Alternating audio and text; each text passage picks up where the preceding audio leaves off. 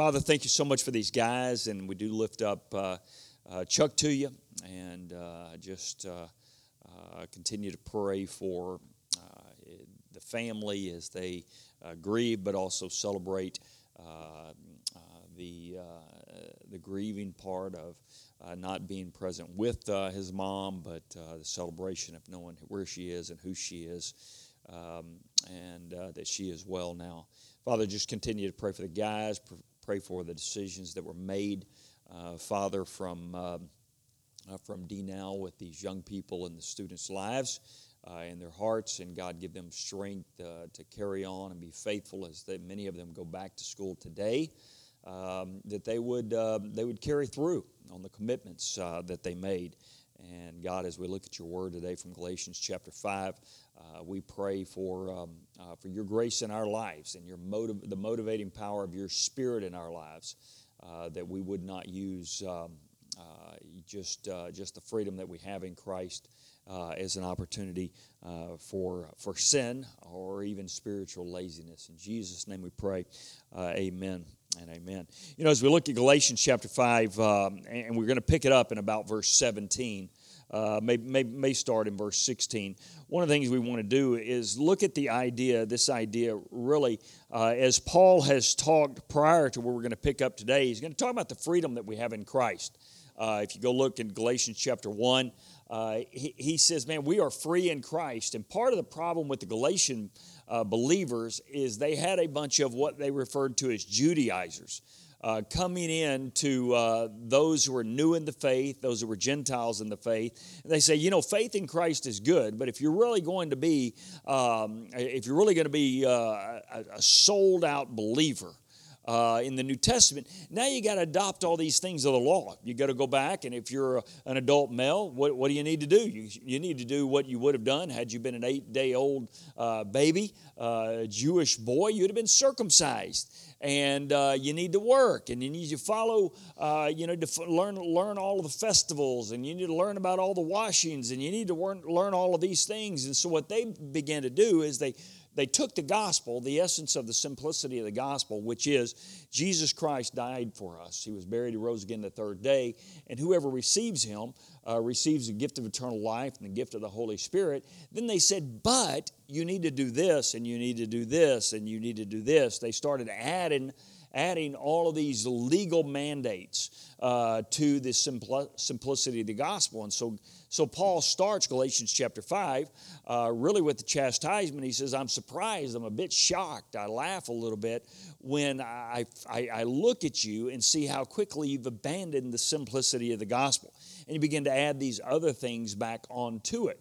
Now, at the same point, he says there's always, just as there's, uh, there's the chance of the extreme, that we would take the gospel that delivers salvation and forgiveness to us we could take it in one extreme, then begin to add a bunch of other things to it, right? Uh, we, we even do it, we, we, we can talk about uh, different denominations. Uh, the Catholic Church say you have to do this, or this denomination says you have this, or this denomination you, you say has this. And, and no denomination is, um, is, is immune uh, to adding things to the gospel. Well, if you're going to be a really good Christian, you got to like this and you got to do this and you got to do this. Uh, so, just like denominations do, there also uh, there is that other extreme, which is that we go to a place and we go to a space in our faith that we say, you know, I'm saved, therefore I don't have to do anything anymore. That I, I don't want to do anything. I don't want to have any works. I just, I know that I've trusted Christ. Christ has settled my salvation. I'm forgiven. Therefore, I can just live any way I want to. And Paul wants to reel that back in. So, really, before we're going to go today, uh, where Paul talks about uh, the, the, the war that takes place between the flesh and the spirit, he's just talked about the freedom we have in Christ, but then he just simply says, Do not use your freedom as a license to sin. And he also says, do not use your freedom that you have in Christ through salvation as a license for laziness. He says, we have to understand that the gospel sets us free, but it doesn't set us free to live a life of sin. it doesn't set us free to live a life of laziness. It sets us free to live a life of purity, a life of being salt and light, but also a, a, light that labors for the Lord greatly. And so that's what we're going to pick up. So let's pick up reading. Uh, we're going to pick up reading in verse uh, 16. And I just want to show you a few things as we journey through and as we walk through. Uh, but he says, So I say to you, walk by the Spirit, and will, you will not gratify the desires of the flesh. And then notice what he says. He talks about uh, the spirit and the flesh are contrary to one another. He says, For the flesh desires what is contrary to the spirit, and the spirit desires what is contrary to the flesh. They're in conflict with each other so that you are not to do whatever you want to do. He says, Listen, if we think about it, the spirit and the flesh are never going to be friends they're always going to be at war with one another. They're always going to be at conflict with one another. Your flesh is always going to beg you, move you, invite you to what? Commit a sin of the flesh. That's what your flesh does. And as long as we are in this body, we are going to be bound, we're going to be drawn away, we're going to be tempted by our flesh uh, to uh, make fleshly decisions and live a fleshly way. If you go back over to Romans chapter 7, uh, Paul is very similar what he says in Romans chapter 7 and Romans chapter 8. Uh, in Romans chapter 8, what does he say? He says, Therefore, there is now no condemnation for those who are in Christ, right? He talks about the freedom that we have in Christ. In fact, all of Romans chapter 8 is Paul's confirmation of how uh, we are free in Christ. We don't have to earn our salvation. It's been bought, it's been paid for. As a believer in Jesus Christ, there is no condemnation, none whatsoever. And he talks about uh, going through Romans chapter 8 that whatever happens in our life, uh, man, whether it's good or bad, uh, God can cause uh, His purpose to still reign in our life through difficult situations, through celebrations, through good times, through bad times. He says no one can bring a charge against God's elect, right there in the latter part of Romans chapter 8. He goes, and the reality is for believers that even in tough times, difficult times, hard times, we are going to be conquerors. And he uses the word in Romans chapter 8, more than conquerors. Now that's Romans chapter 8. But in Romans chapter 7, what does he say? there is this war that wages inside me. And, and he doesn't say there's a subtle conflict.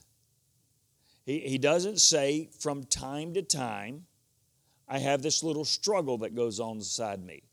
He doesn't even seem to say, you know what? Sometimes when I'm making a decision, there's a little angel me on one shoulder and a little devil me on the other shoulder. How many of you have seen that in the movies, right? He goes, no, no, no, no. He goes, There's a war going on inside me, a battle that is going on inside me. And so, as we think about uh, uh, Paul's experience from Romans chapter 7 and chapter 8, he kind of abbreviates that battle. He doesn't use the same terminology, but he abbreviates the battle right here for the Galatians because Paul is coming down, putting his foot down on the Judaizers. He's saying, Listen, it's not salvation plus the law. It's not salvation in the gospel plus a bunch of Jewish rituals. He says it's the gospel and the gospel alone. But then he says, now I know some. You're going to receive the gospel and then you're going to go live any way you want to. He says, let me tell you, that is, uh, that is not the true gospel. And so he says in verse 17, he says, Man, the spirit and the flesh are always at conflict with each other. They will not. And, and, then he says, Listen, if you are led by the spirit, look at what he says in verse 18. He goes, You're not going to be under, under the law. So look at verse 17. He says, For the flesh desires what is contrary to the spirit, and the spirit desires what is contra- contrary to the flesh. They're in conflict with each other, so that you would not or you are not to do whatever you want. He says in verse 18, But if you are led by the spirit, you are not under the law. Uh, what is he saying there? Somebody give me an idea. When he says, if you are led by the Spirit, you are not under the law, what is he saying? Okay. Somebody else says, not our earthly desires. Okay, good. If you're led by the Spirit, you're not going to do, uh, you're gonna, not going to be under the law to begin with. What else? Somebody else have a thought.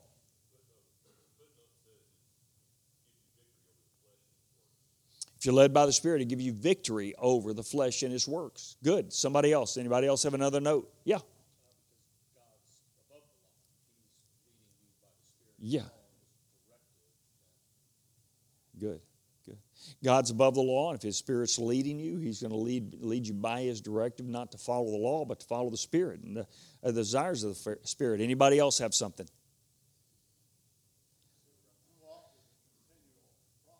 Yeah. Yeah, Doug says walk, that idea of walk by the Spirit. It's a continual process. Walking is not one step, you know, it's not the step of salvation. We'll come back right over here. Somebody.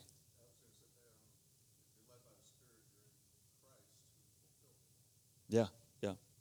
If you're in Christ, if you're led by the Spirit, you're in Christ. You're constantly being led by the Spirit. Over here, come back to you, Chuck. Yeah, yeah. You have, you, the Spirit, if we're led by the Spirit, the Spirit's going to give us the desire uh, to follow through on what uh, God desires in His heartbeat.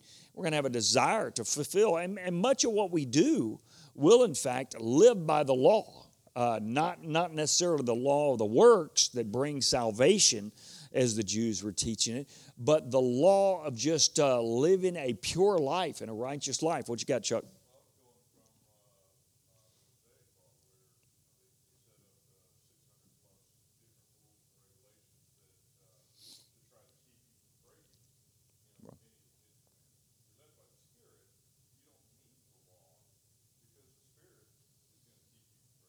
Right, right.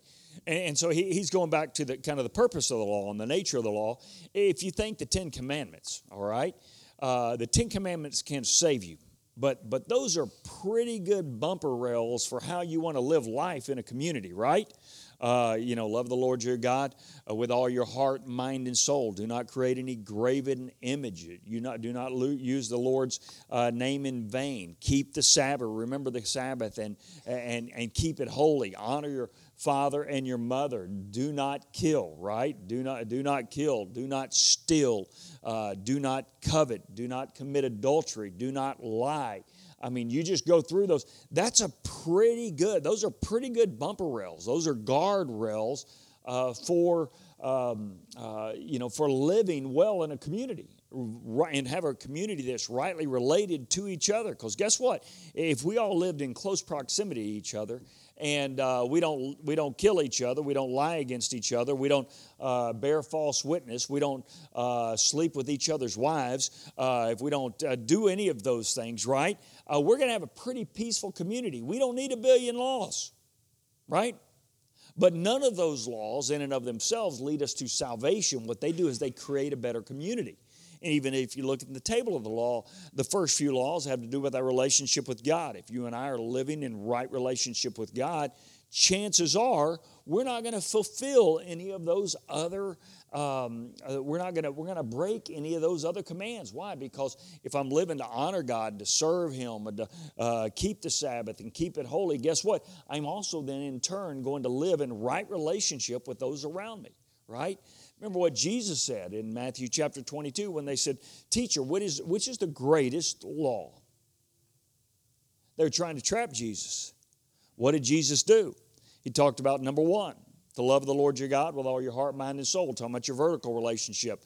Then what did he say? He just summed up all of the Ten Commandments. He says, and to love your neighbor as yourself. He goes, there it is, right there. How do you want to live in right relationship? Love the Lord your God with all our heart, mind, and soul.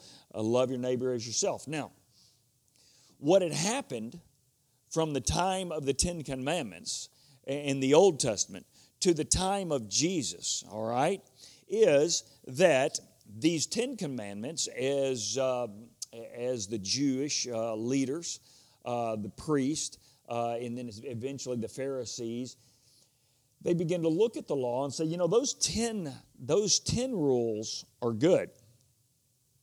But, you know, we can come up with some more rules, right? And so they say, well, well, I got an idea. Why don't you, um, you know, if you're not going to steal something from someone, but let's add another rule and another rule and another rule and another rule. Well, you think about what has happened in our country, right? You go all the way back to the early days of our country. You know, we had, we had, we had a couple of really good rules to live by as our country. And, and then what happened? Every year, what do we add? None other 13,000 laws. uh, because that's going to make us act better and operate better. And so, therefore, we obey all 13. We don't know them. We don't even know the new ones, right? We still know the, the key ones, thou shalt not kill, right? Uh, and then they started adding one. Well, okay, if you're not going to kill, let's don't beat anybody up either, all right? Let's don't, then, and then there's going to be degrees. Uh, and so, so what had happened is through the Old Testament, the, uh, the Pharisees into Jesus' time had taken the 10 laws and some of the old ceremonial laws, they had brought up well over 60, 600 laws by the time Jesus. And, and if you were just the average, typical lay person, lay Jewish person, you had no clue how many laws. And the Pharisees would sit around and judge you based on the law that you broke that day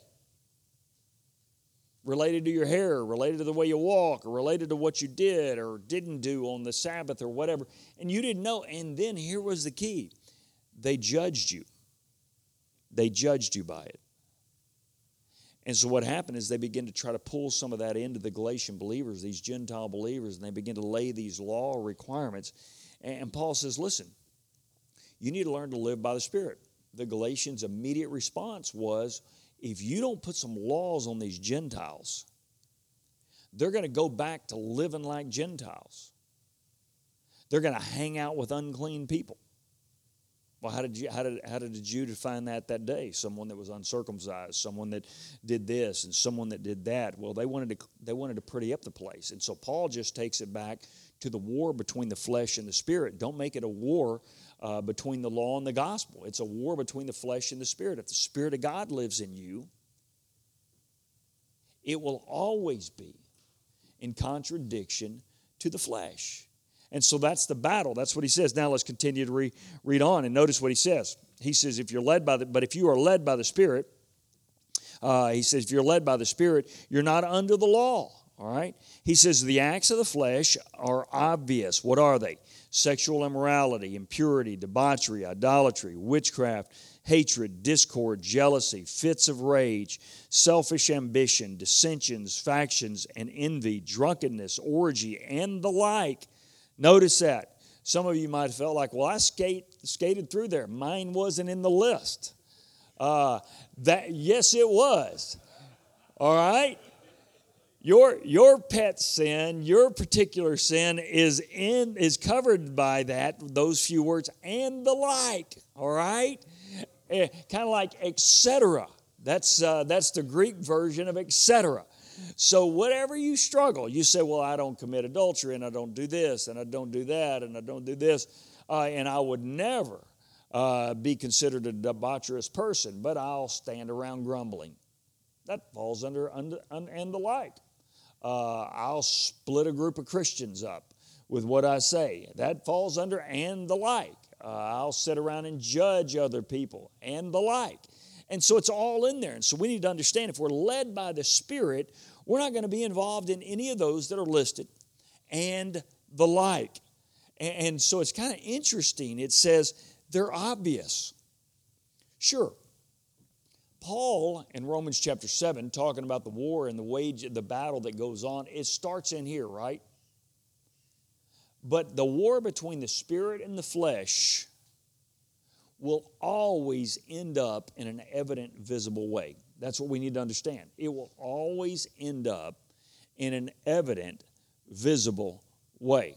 If you are led by the flesh, we will eventually see it. If you are led by the flesh, your wife will eventually see it. If you are led by the flesh, your kids will eventually see it. If you are led by the flesh, your boss will eventually see it. Why? Because they will be made evident by our actions. All right, that's what it means. That word evident means evidence, means things you can see if you're taken in before court, what is uh, part of the district attorney's job? He's, he's to lay before the court the evidence that is against you. You say, How do you know that he did this? Why would you think John Mark did this, or, or Eric, or Chuck, or someone else did this? Well, the district attorney and, uh, is going to make a case. And here's evidence number one. Here's a piece of evidence number two. Here's piece of evidence number three. You know what he's saying? He's saying, Listen, if we are led by the flesh, there's going to be evidence We might be able to hide it for a while. We might be able to conceal it for a season. But it is going to be evident. Y'all tell me, where's it going to be evident in? Everywhere, okay? But but some subtleties of where it's going to be evident. Y'all give it. Huh? Inappropriate jokes, off color jokes. Yeah. Somebody else. What you watch, what you read, what you say, who you hang around with. Yeah, boy, that was like self incrimination right there. Uh, that's a self inflicted wound right there. Somebody else. How, how do they become evident? Huh? When you're home alone. What you do when you're home alone? When no one, yeah, yeah, that's when you that's when you're going to do it. When no one's watching. What else? But it's going to become evident. How does it become evident? How does it become evident? Because usually, whatever you do consistently and over and over again at home alone, it usually doesn't stay at home alone. Eventually, you, you might try to conceal it and keep it in the secret place. You will just try to go to a secret place and uh, conceal it. Yeah. Well, congratulations. So, in fact, in fact, you go to Wikipedia, your picture is in the rest is next to the rest of them, but not witchcraft. So, uh, yeah, yeah, and and by the way, your your picture's next to and the like. Uh, uh, but it's going to be evident. I mean, we, we need to understand if we are led by the flesh, it is going to be evident. You know, uh, uh, anybody here uh, and sadly, this happens as a pastor, that uh, there'll be a couple or a family in our church that uh, seems to be, and, and we've had this happen in the last, last couple of years. Uh, on a, and it's almost a regular routine, almost to the place where sadly it doesn't surprise us anymore. Someone who's faithful and they serve in uh, children's ministry and they serve in Awana and they serve in this and they serve in that, and then all of a sudden we'll get a phone call out of the blue from the wife or from the husband and he left, or she left. They're splitting up. None of us had any idea, right? But what just happened? The deeds of the flesh became evident, right? It, it wasn't evident to me, or, or perhaps to our staff, or even to the to home group or the life group leadership for a long time. It wasn't evident, but it became evident. Now, it doesn't always mean that that person was having a, um, uh, extra, extramarital relationship. Sometimes it is they've just they've just learned to envy and they've been in rivalry and they've been arguing arguing all the time. And guess what? Apparently, when they come to church, they know how to put a smile on each other's on each other's face, and they walk around and they look at you and might even know how to sing the songs and say the say the say the prayers. And in public they know how to do one thing but you go put them in the car and they can't stop snipping at each other and arguing at each other and fighting with each other and battling with each other. And guess what? Eventually the deeds of the flesh become obvious. And for us it's a phone call you know, and, and sadly, a lot of times by the time we get the phone call or we get the idea, it's done. I mean, they've already charted the course. They haven't come earlier, they haven't showed up earlier, and that's what we see. Now, a lot of times, what we have a tendency to do is we want to focus on that person that was caught by the law, right? That, that, that person who went and uh, uh, got caught drinking and driving and we want to sit around and talk and we want to gossip about that individual. But what about the people within the realm who, not in church but outside of church, live by the flesh? And that's where we want to be careful, regardless of whatever you are led by, when it relates to the flesh. If you don't deal with it by the Spirit, it will become evident. All right, so let's go ahead and keep reading. Let's pick it up. And so he goes through and he, he gives us the idea, it says, and the like, and uh, rage and selfish envy and dissensions. Um, and uh, congratulations on uh, Shane by staying away from the witchcraft idea. Really, uh, really appreciate it. Uh, and he says, I warn you. Notice this, as I did before, that those who live like this will not inherit the kingdom of God. Okay, now the question is what does Paul mean? What does Paul mean? He says, Those who live like this will not inherit the kingdom of God. Is Paul saying that you can lose your salvation? No. So, what is Paul saying? Right, right. If you are living a life of unrestrained debauchery, uh, envy, struggles, fighting, immorality, sexual immorality, purity, uh, if you are living that way, and that's something Doug, Doug talked about uh, a few minutes ago, he talked about your walk. If your pattern of walk is to constantly and consistently pursue that kind of lifestyle and those kind of things, chances are you didn't lose your salvation. If you are all about uh, uh, sexual immorality, impurity, debauchery, idolatry, uh, witchcraft, hatred, discord, jealousy, fits of rage, selfish ambitions, uh, uh, dissensions, factions, and envy and drunkenness and orgies and the like, he goes, I warn you that um, you're not going to inherit the kingdom of God. And what he's saying there is not be careful because God's up there counting, going one, two, three, four, five. You need to ease back. Six. God's not up there doing seven. Come on. Eight. Nine. This is your last go at it, Doug. Ten. You're out. That's not what he's saying.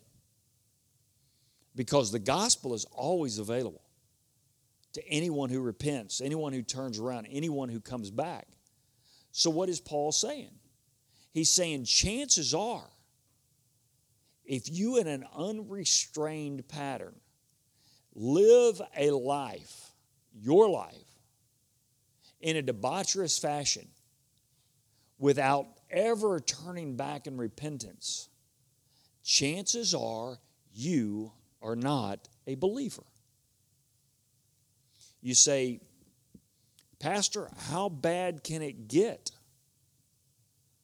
Well, I'll give you the stories of the Old Testament. David and Saul, two different people. Saul, the first king, David, the second king. David's a man after God's own heart. Saul appears to be a man after his own heart. Saul might have these little blips in the screen where he seems to almost kind of listen to Samuel a little bit, but his consistent, constant pattern seems to be to do his own thing, his own way, his own time, everywhere. And it cost him everything. David, you can take a glimpse of David's life particularly uh, about a chapter and a half.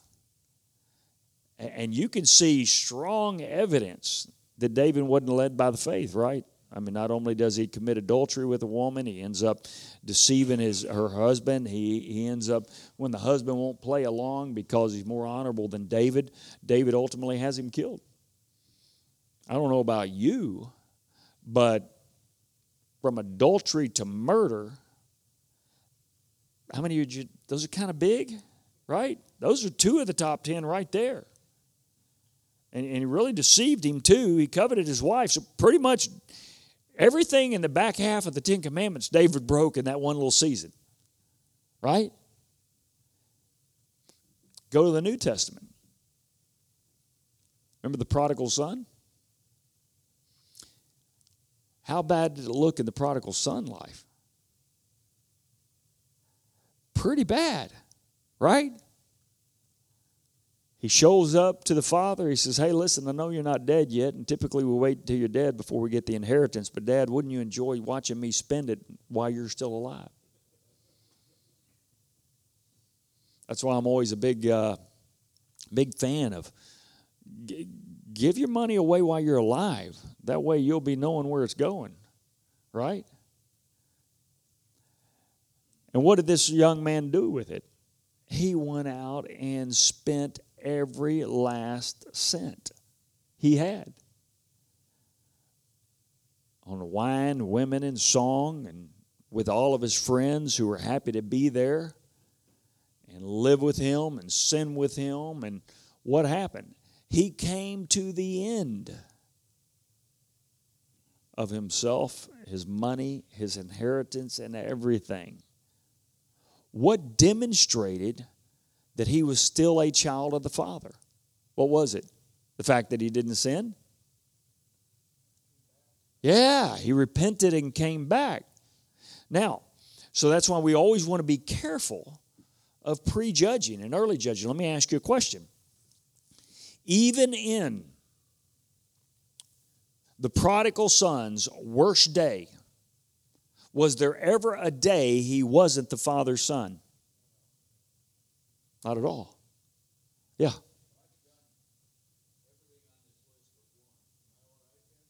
Yes, I think you're going to be in. That's, that's good. yeah. Yeah, I mean, think about it. Think, was there ever a time that the son wasn't the father's son? Absolutely not. Now, was his friendship with the father broken? Yes. Was his relationship, or what, what the, the, the term we use in the New Testament, was his fellowship broken? Yes. He didn't have a good relationship with the father. Positionally, he was still the father's son practically, what did the Father desire? That the Son would return, right? If you go over to 1 John chapter 1, uh, chapter 2, verse 1, what, is, what does John say? He says, I write this to you, my dear children, that you may not sin. How many of you would agree that that's the ultimate desire of God's heart and every disciple's heart in our life, that we would not sin? All right? So our call today should be that none of us sin. And if any one of you do, you will lose your salvation. What does the rest of that verse say? Anybody know it? 1 John 2, verse 1. He says, I write this to you that you may not sin. What does it say? But there you go. Go, go ahead and share it, Joel. Yeah. That's right.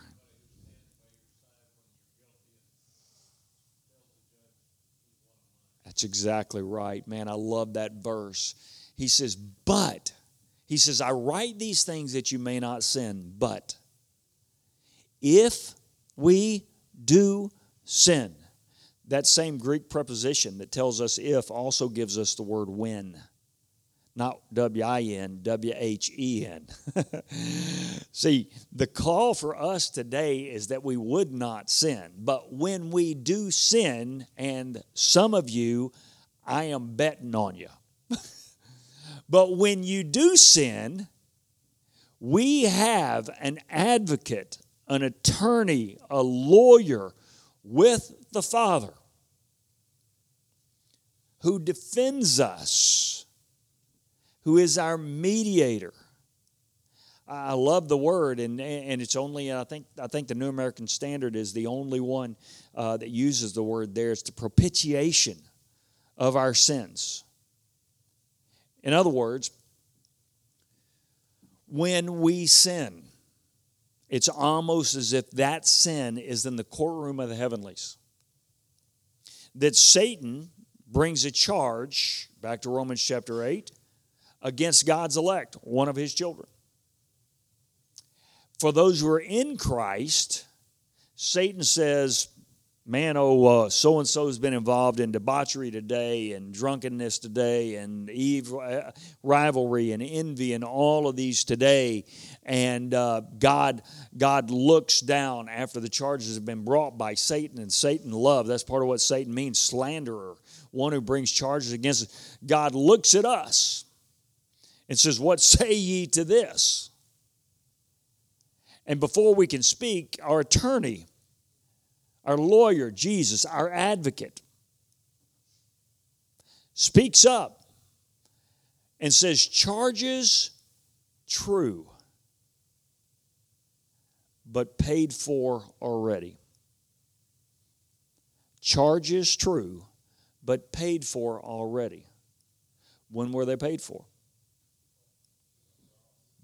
Back over 2,000 years ago on the cross. You know, a lot of times people they they they they trust Christ as Savior and Lord, and then they think about the next sin. They struggle with the guilt of the next sin, and the next sin. They say, "Man, can God forgive me if I fall back into that sin again?" They think about that future sin. You know, the reality of it when when Christ died for you on the cross over two thousand years ago, all your sins were future. How many of you know that? Our next sin is no more of a shock to God and to Jesus than all of our sins have been. Part of why we're looking at Psalm 139 is that He knew us, He knit us together, He knew we we're going to be prone to. He gave us His word that says, Don't live by the flesh, but instead live by the Spirit. And so, as we think back on this passage, he says, Listen, our desire today ought to be to absolutely live by the Spirit. And we know those. We'll come to them. Man, love, joy, peace, patience, kindness, all of those things that we're great at, right? Those just come so natural. How many of those, those they just come natural for you? No, they don't come natural. Those are, those are spirit led. That's a choice we have to make to live by and live with and live uh, demonstrating the fruit of the Spirit. It's the flesh that will always want to come out. Well, guess what? At what point in your spiritual maturity will the flesh not want to show up? Somebody tell me. When you die. Yeah. At no point. Now, I will tell you that as you get more and more spiritual, you will get better and better at hiding the obvious sins of the flesh. But you can still be led by them. And it doesn't matter your age. And a lot of times when I say your age, I'm not talking about your physical age, I'm talking about your spiritual age. And I'm really not even talking about your physical age or your spiritual age. I'm talking about your physical maturity and spiritual maturity. There are a lot of people that have been Christians for a long, long time, but they live their lives in an immature fashion. They at some point stopped growing in their faith. That's essentially what Jesus said to the Pharisees. He says, You walk around here looking as though, living as though, acting as though you have it all together. says, You're just a bunch of whitewashed tombs. You're dead. Still dead. And so we want to make sure that we're always growing in our faith. And growing in our faith is always acknowledging that we have something to confess. Here's the good news, bad news that simple prayer of confessing which john talks about in 1 john chapter 1 he says if we confess our sins he is faithful and righteous to forgive us our sins. You want me to give you the good news bad news about that verse? Here's the good news. It always works. Here's the good news. It all everybody say it always works. Here's the bad news. You'll always need it. Do you understand you will always need it. If you confess your sins, He is faithful and just to forgive us of our sins. It always works. But it doesn't matter how old I am how young I am, I'm always going to need it. And if you don't think you need it and you don't use it, I'm just going to encourage you to watch out. Yes, sir. Are you just raising your hand? Are you volunteering?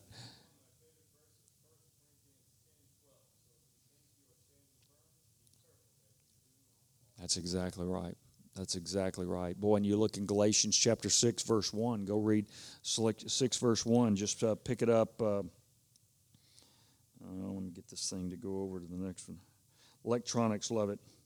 He says, Brothers and sisters, Galatians chapter 6, if someone is caught in sin, you who live by the Spirit should restore that person. What's the word? Gently. Gently. That word restore, we'll come back. That restore has the idea of resetting a broken bone. Do it gently. That's exactly that's exactly right. You know what that means? 1 John 1 9, it always works, and if we aren't careful, we'll always need it. I've seen some great people of faith and wonderful saints impel themselves, impel themselves on the sinful rocks of life because they started thinking they were above above being led by the flesh Somebody else had something. Yeah.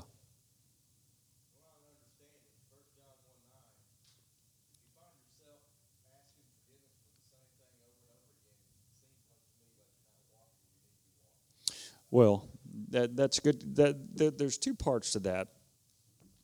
And um, ultimately, we should be growing past it. We should be growing past it.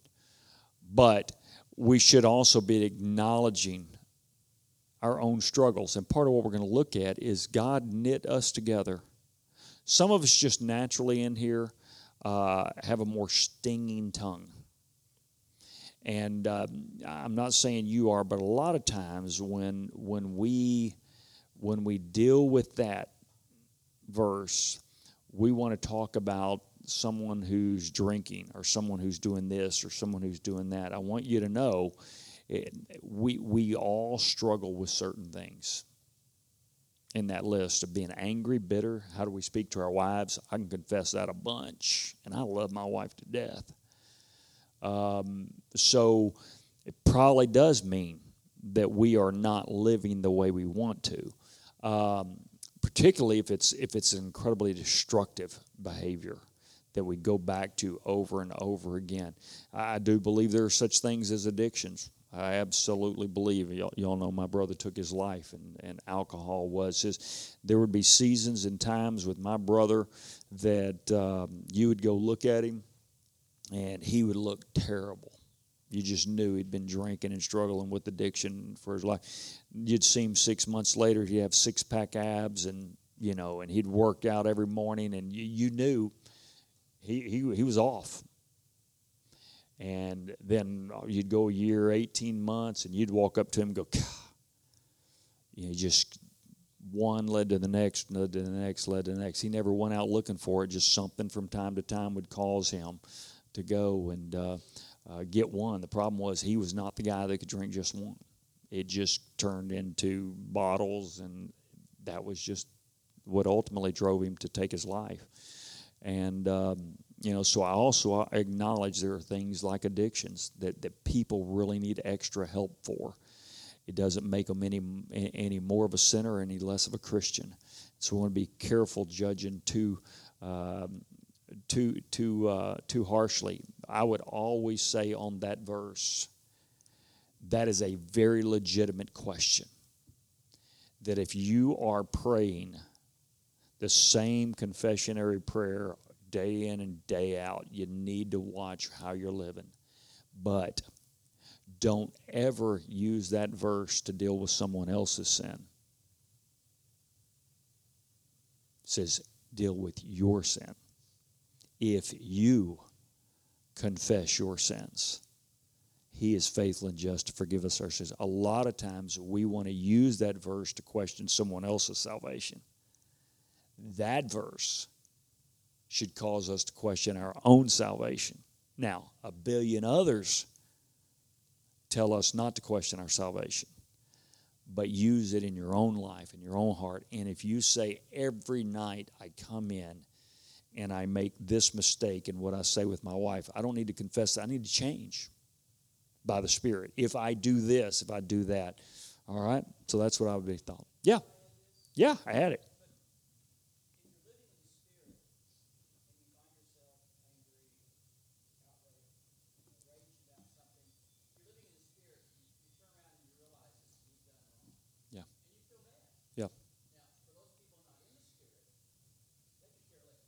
Correct. Yeah. Yeah. Yeah, I, I would tell, and, and people do oftentimes. They'll they'll come to me and they will ask, "Hey, do you think I'm a Christian? I did this, and I and this isn't the first time I've done it." And I'll say, "Well, I, I can never tell you if you're a Christian, but I can tell you that I'm encouraged that you're asking me the question." Because at least that tells me some sort of conviction is there by the Spirit, right? It's the person that seems to have no remorse and no, and, and remember the prodigal son, this no remorse lifestyle can be there for a season, all right? But you're right. The person who just constantly is in a rage and angry and evil and always stealing from somebody and always this and always that and never seems to feel any guilt or shame. Um, you know, that's that's a person to question. But remember, that's a person who needs the gospel. And this is one of the things that we always want to re- be reminded of. And, and, and, we talk about this, uh, you know, uh, uh if we believe what we say we believe. That there's one of two destinies for everybody an eternity in hell or an eternity in heaven. Our heart's desire should always be to reach every person with the gospel of Jesus Christ because none of us deserve an eternity in heaven. I'm no more fit for eternity in heaven than the worst guy I walked past on the streets of New York City over the last couple of days. I'm no more fit. I don't deserve it. It's an unmerited grace, and that's why we always got to be staying passionate about as a church about ministering and reaching and t- teaching the next person through the door. Yeah.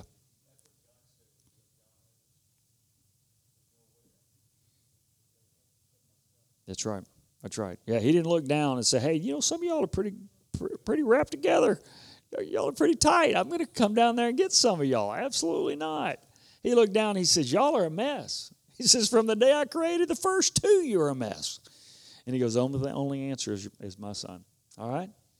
All right. So today, as you go out of here, you got a battle flesh and the spirit.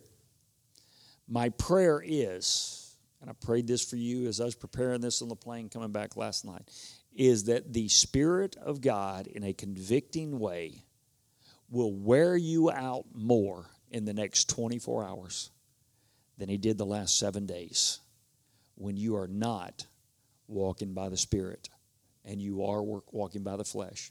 So, the downside of you showing up today is I prayed that for you, is that the Spirit of God would wear you out and me out all right.